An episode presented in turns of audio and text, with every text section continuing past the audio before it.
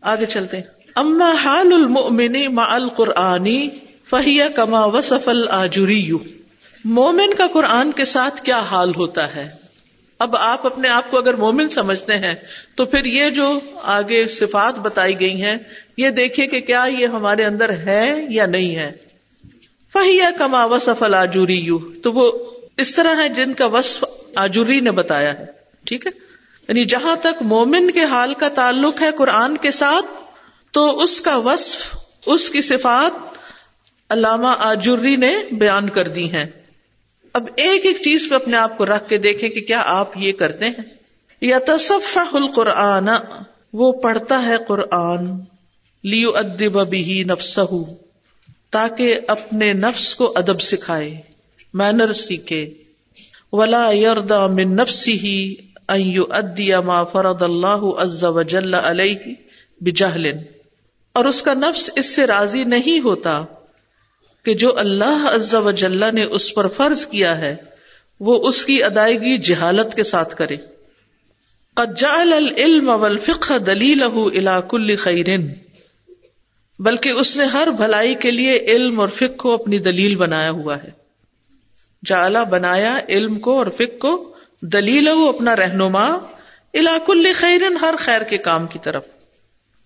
ادا دراصل قرآن جب وہ قرآن پڑھتا ہے فب حدور فہم و عقل، تو فہم اور عقل کو حاضر کر کے۔ ہمت ہو ایقا الفہمی اس کا ارادہ یا عزم ہوتا ہے فہم کو واقع کرنا یعنی فہم حاصل کرنا، لما الزم اللہ عزب جل من اتباع ما امرا جو اللہ نے اس کے لیے لازم کیا اس چیز کے اتباع کو جو اس نے حکم دیا۔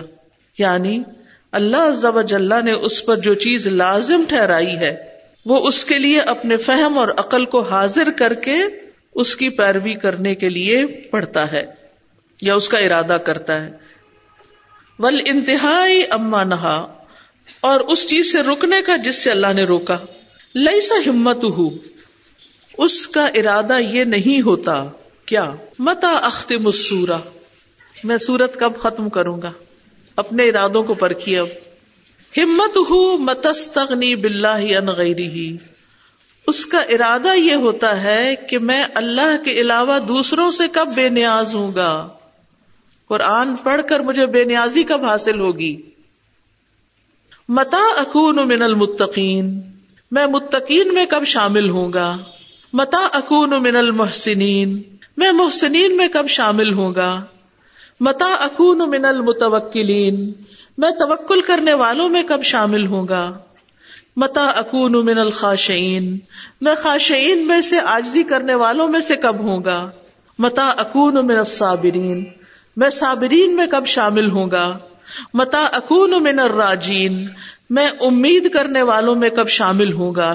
رجا سے ہے راجین، راجعین نہیں فل آف ہوپ راجی۔ متا ازہد فی دنیا میں دنیا سے کب بے رغبت ہوں گا؟ متا ارغب فی الآخرہ میں آخرت میں کب رغبت کروں گا؟ متا اتوب من الذنوب میں گناہوں سے کب توبہ کروں گا؟ متا عارف ان عمل متواترا میں مسلسل ملنے والی نعمتوں کو کب پہچانوں گا؟ متا اشکر علیہ میں ان پر شکر کب ادا کروں گا؟ متا عقل ان اللہ جلت عظمت الخطابہ، کب میں سمجھوں گا؟ عقل عقل سے، کب میں سمجھوں گا اللہ سے، جس کی عظمت بہت بلند ہے، الخطابہ اس کی بات کو، اس کے خطاب کو؟ متا افقہ اتلو، کب میں سمجھوں گا جو میں تلاوت کرتا ہوں؟ متا اغلب نفسی اللہ ہوا میں اپنے نفس کی خواہشات پر کب غالب آؤں گا؟ متا اجاہد فی اللہ عز و جل حق الجہاد، میں اللہ عز و جل کی راہ میں کب جہاد کروں گا جو حق ہے جہاد کرنے کا؟ متا احفظ السانی میں کب اپنی زبان کی حفاظت کروں گا؟ متا اغد طرفی، کب میں اپنی نگاہ کا غز بسر کروں گا۔ متا احفظ فرجی، میں اپنی شرمگاہ کی کب حفاظت کروں گا۔ متا استحی من اللہ عز و جل حق الحیا، میں اللہ سے حیا کرنے کا حق کب ادا کروں گا۔ متا اشتغل بے میں کب اپنے عیبوں کے ساتھ مشغول ہوں گا۔ یعنی اپنے ایبوں کو کب دیکھنے لگوں گا؟ متا اسلحما فسد من امری، میں اپنے بگڑے ہوئے معاملات کی کب اصلاح کروں گا؟ متا احاسب نفسی، میں اپنے نفس کا محاسبہ کب کروں گا؟ متا اتزود اليوم معادی، میں اپنے آخرت کے دن کے لیے کب تیاری کروں گا؟ کب زیادہ راہ اکٹھا کروں گا؟ متا اکون ان اللہ رادین میں اللہ سے کب راضی ہو جاؤں گا؟ یعنی اس کی تقدیر پر، اس کے فیصلوں پر۔ متا اکون بلّہ واسقن میں اللہ پہ کب بھروسہ کرنے والا ہوں گا؟ متا اکون بزجر القرآن متعزن میں قرآن کی ڈانٹ سے کب نصیحت پکڑوں گا؟ متا اکون بکری ہی ان ذکری غیری ہی مشتقل میں کب دوسروں کے ذکر سے پھر کر اللہ کے ذکر میں مشغول ہوں گا؟ متا احب ما احبا میں کب اس چیز سے محبت کروں گا جس سے اللہ محبت کرتا ہے؟ میری محبتیں اس چیز سے کب ہوگی جن سے اللہ محبت کرتا ہے۔ متا اب غزما اب غزا میں کب اس چیز سے نفرت کروں گا جس سے اللہ نفرت کرتا ہے؟ متا انصح اللہ میں کب اللہ کے لیے خیر خواہ ہوں گا؟ متا اخلص لہو عملی، میں اپنے عمل کو اس کے لیے کب خالص کروں گا؟ متا اقصر عملی، میں اپنی آرزو کو کب کم کروں گا؟ متا اتحب اليوم موتی، میں کب اپنی موت کے دن کے لیے تیاری کروں گا؟ وقد غیب انی اجلی، حالانکہ میری موت مجھ سے غائب کر دی گئی ہے یعنی میری آنکھوں سے اوجل ہے۔ متا امر قبری، میں اپنی قبر کو کب آباد کروں گا؟ قبر کس چیز سے آباد ہوتی؟ نیک امال سے۔ متا افق کی رفل موقفی و شدتی ہی میں حشر کے دن کھڑے ہونے اور اس کی سختی میں کب غور کروں گا؟ متا افق کی روفی خلوتی ما ربی۔ میں اپنے رب کے ساتھ تنہائی میں کب غور و فکر کروں گا؟ یعنی مناجات کروں گا۔ متا افق کی رفل منقلب میں کب اپنے لوٹنے کی جگہ کے بارے میں سوچوں گا، غور کروں گا۔ لوٹنے کی جگہ کون سی؟ آخرت۔ متا احضر ما حضر انی من ربی میں کب اس چیز سے ڈروں گا جس سے میرے رب نے مجھے ڈرایا؟ من نار ہر روحا شدید، اس آگ سے جس کی گرمی بڑی سخت ہے، تپش بہت شدید ہے۔ وہ قاروحا بعید، اور اس کی گہرائی بہت گہری ہے۔ وہ غم طویل، جس کا غم بہت لمبا ہے۔ لا يموت اہلها فيستريحوا جس میں رہنے والوں کو موت نہیں آئے گی کہ وہ سکون پا سکیں۔ ولا تقال عثرتهم اور نہ ان کی غلطیوں کو معاف کیا جائے گا۔ ولا ترحم عبرتهم اور نہ ان کے آنسو پر رحم کھایا جائے گا۔ وہ اتنا روئیں گے لیکن کوئی رحم نہیں کرے گا۔ تام الزقوم، ان کا کھانا زقوم کا ہوگا۔ وہ شراب الحمیم، اور ان کا پینا کھولتے پانی کا ہوگا۔ کلما نزجت جلودهم بدلناهم جلودا غيرها ليذوقوا العذاب۔ جب بھی ان کی کھالیں گل جائیں گی، تو ہم ان کی کھالوں کو دوسری کھالوں سے بدل دیں گے تاکہ وہ عذاب کا مزہ چکھیں۔ كلما نضجت جلودهم بدلناهم جلودا غيرها۔ بدلناهم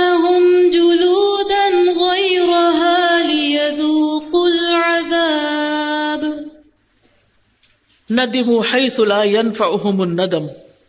اس جگہ پشیمان ہوں گے، پریشان ہوں گے، نادم ہوں گے، جہاں ندامت کا کوئی فائدہ نہیں۔ وہ ادو الدی اصفن اللہ تقسیر فی طاعت اللہ عز وجل۔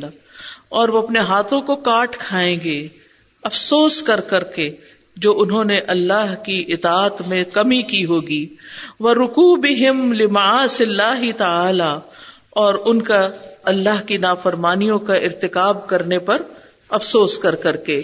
فقال منہم قائل، ان میں سے کہنے والا کہے گا، یا لئی تنی قدم تو لحیاتی، اے کاش کہ میں نے اپنی زندگی کے لیے کچھ آگے بھیجا ہوتا۔ وقال قائل، کہنے والا کہے گا، قال رب ارجعون، لعلی عمل صالحا فیما ترکت۔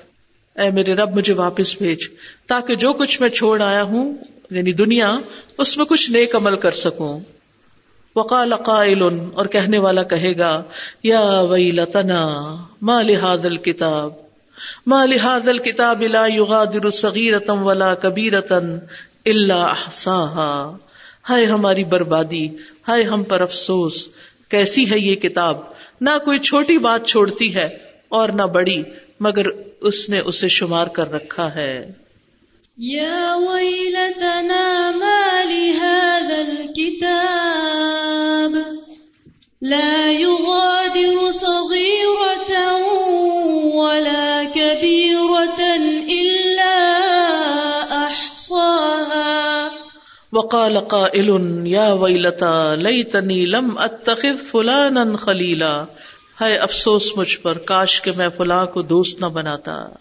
وقالت فرقت منہم ووجوہہم تتقلب فی انواع من العذاب۔ اور ان میں سے ایک گروہ کہے گا، جبکہ ان کے چہرے مختلف طرح کے عذاب میں الٹ پلٹ ہو رہے ہوں گے۔ فقالو یا لیتنا اطعنا اللہ و اطعنا الرسول۔ ہے افسوس ہم پر، کاش ہم نے اللہ اور رسول کی اطاعت کی ہوتی۔ يا ليتنا أطعنا الله وأطعنا الرسول. فهذه النار، تو یہ آگ، یا معاشر المسلمین، اے مسلمانوں کے گروہ، یا حملت القرآن، اے قرآن کے حاملین، حذرها اللہ المؤمنین، اللہ نے اس سے ڈرایا ہے، فی غیر موضع من کتابہ، اپنی کتاب میں کئی جگہ پر۔ فقال عز وجل، اللہ تعالیٰ فرماتے ہیں، یا ایوہ الذین آمنوا، اے لوگو جو ایمان لائے ہو، قو انفسکم و اہلیکم نارا، اپنے آپ کو اور اپنے گھر والوں کو آگ سے بچاؤ وقودها الناس والحجارہ، جس کا ایندھن انسان اور پتھر ہیں، علیہا ملائکت غلاظ شداد، جس پر سخت دل، بہت مضبوط فرشتے مقرر ہیں۔ يا أيها الذين آمنوا قوا أنفسكم وأهليكم نارا وقودها الناس والحجارة عليها ملائكة غلاظ شداد وقال عز وجل اور اللہ تعالیٰ نے فرمایا، وَاتَّقُوا النَّارَ الَّتِي اُعِدَّتْ لِلْكَافِرِينَ۔ بچو اس آگ سے جو کافروں کے لیے تیار کی گئی ہے۔ وقال عز وجل اور اللہ عز وجل نے فرمایا، یا ایوہ الذین آمنوا، اے لوگو جو ایمان لائے ہو، اتقوا اللہ اللہ سے ڈرو۔ وَلْتَنظُرْ نَفْسٌ مَا قَدَّمَتْ لِغَدْ۔ اور چاہیے کہ دیکھے ہر شخص کہ اس نے کل کے لیے کیا بھیجا ہے۔ یعنی اپنی آخرت کے لیے، وَاتَّقُوا اللہ اور اللہ سے ڈرو۔ ان اللہ خبیر بما تعملون۔ بے شک اللہ اس سے پوری طرح باخبر ہے جو تم کر رہے ہو۔ يا أيها الذين آمنوا اتقوا الله ولتنظر۔ ولتنظر نفس ما قدمت لغد۔ واتقوا الله إن الله خبير بما تعملون ثم حذر المؤمنین ان يغفلوا اما فرض علیہم پھر اس نے مومنوں کو اس بات سے بھی ڈرایا ہے کہ وہ غافل ہوں ان چیزوں سے جو اللہ نے ان پر فرض کی ہیں۔ وما عہدہ الیہم اور جو اللہ نے ان کو احکام دیے ہیں۔ اللہ کہ وہ ان کو ضائع نہ کریں۔ وَأَن يَحْفَظُوا مَسْتَرْعَاهُم مِّن حُدُودِهِ اور یہ کہ حفاظت کریں، جس کی حفاظت کا ان سے مطالبہ کیا گیا ہے۔ ولا یقون کا اور وہ ان کے علاوہ کی طرح نہ ہو ممن فسق ان امری جس نے اس کے حکم کی نافرمانی کی۔ فعذبه بانواع العذاب، تو اللہ نے ان کو مختلف قسم کے عذاب دیے۔ وقال عز وجل، اور اللہ سبحانہ تعالی نے فرمایا، ولا تكونوا كالذين نسوا الله فانساهم انفسهم هم الفاسقون۔ اور تم ان لوگوں کی طرح نہ ہو جاؤ جنہوں نے اللہ کو بلا دیا۔ تو اللہ نے ان کو ان کی جانیں بھلوا دی۔ یہی لوگ دراصل فاسق ہیں۔ یہ انسا ہم پہ جو حمزہ پڑا ہوا یہ ہٹا دیجیے ولا تكونوا كالذين نسوا الله فأنساهم أنفسهم أولئك هم الفاسقون ثم عالم المؤمنین پھر اللہ تعالیٰ نے مومنوں کو علم دیا، بتایا انہ لا يستوي اصحاب النار و اصحاب الجنہ کہ دوزخ والے اور جنت والے ایک جیسے نہیں ہوں گے۔ فقال عز وجل تو اللہ عز وجل نے فرمایا، لا يستوي اصحاب النار و اصحاب الجنہ۔ اصحاب الجنت هم الفائزون۔ کہ آگ والے اور جنت والے ایک جیسے نہیں ہو سکتے۔ جنت والے ہی دراصل کامیاب ہونے والے ہیں۔ لا يستوي أصحاب النار وأصحاب الجنة، أصحاب الجنة هم الفائزون. فالمؤمن العاقل، تو عقل مند مومن، اذا تلا القرآن، جب قرآن کی تلاوت کرتا ہے، استعرضہ، تو وہ اس کو سامنے رکھتا ہے۔ فکانا تو وہ ہوتا ہے کل میراتی آئینے کی طرح، جیسے آئینہ سامنے رکھتے ہیں نا۔ یرا بہا ما حسن من فعلی اس کے ذریعے دیکھتا ہے جو اس کے اچھے کام ہوتے ہیں۔ وہ ماقب حفی ہی اور جو اس میں برا ہوتا ہے۔ یعنی آئینے میں سب نظر آ جاتا ہے کہ انسان کے اندر کیا اچھا ہے، کیا برا ہے۔ فما حضر مولا حضر تو اس کا مولا اس کو جس بات سے ڈراتا ہے، وہ اس سے ڈرتا ہے۔ وہ ماں خف بھی من اقاب ہی اور جس چیز سے اس نے خوف دلایا ہے، اپنے سزا یا عذاب میں سے وہ اس سے ڈرتا ہے۔ وہ ماں رغب فی ہی مولا ہوں رغب فی ہی و رجا اور جس میں اس کے مولا نے اس کو رغبت دلائی ہے، وہ اس میں رغبت رکھتا ہے اور اس کی امید کرتا ہے۔ فمن کا نتحادی ہی صفت ہو تو جس کی یہ صفات ہوں او ماقار بحاظی صفا یا اس صفت کے قریب تر ہوں۔ فقط تلا حق تلاوتی ہی تو اس نے اس کی تلاوت کا حق ادا کیا۔ و حق رعایتی ہی اور جس طرح اس کی حفاظت کا حق تھا، اس کا حق ادا کیا۔ وکان الہ القرآن شاہدن قرآن اس کے حق میں گواہ بنے گا۔ وہ شفیع اور سفارشی بنے گا۔ وہ انیسن اور اس کے ساتھ انس کرنے والا، مانوس ہونے والا وہ ہرزن اور اس کو تحفظ دینے والا۔ وہ من کا نہاگا وصف ہو نفا انفس تو جس کی یہ صفات ہو یعنی جس کا یہ وصف ہو، جس کے یہ اوساف ہو کون سے؟ جو پیچھے آپ پڑ چکے ہیں۔ نفا انفس تو اس نے اپنے نفس کو فائدہ پہنچایا۔ وہ نفا اہل اور اس نے اپنے گھر والوں کو بھی فائدہ پہنچایا۔ وہ آدا اللہ والدئی ہی اور اس نے اپنے والدین کو بھی لوٹایا یعنی صدقہ جاریہ بنا۔ وہ اللہ ولد ہی اور اپنی اولاد پر بھی لوٹایا۔ کلو خیر پھر دنیا والا دنیا اور آخرت کی ہر بلائی یعنی ایسے ہی قاری قرآن ہوتے ہیں جو قرآن سے خود بھی فائدہ اٹھاتے ہیں، اپنے رب کو راضی کرتے ہیں اور اپنے والدین اور اولاد سب کو مستفید کرتے ہیں۔ ملخص المسلط الراب چوتھے مسئلے کا خلاصہ۔ نمبر ایک، بین النبی صلی اللہ علیہ وسلم احوال القرا اما القرآن۔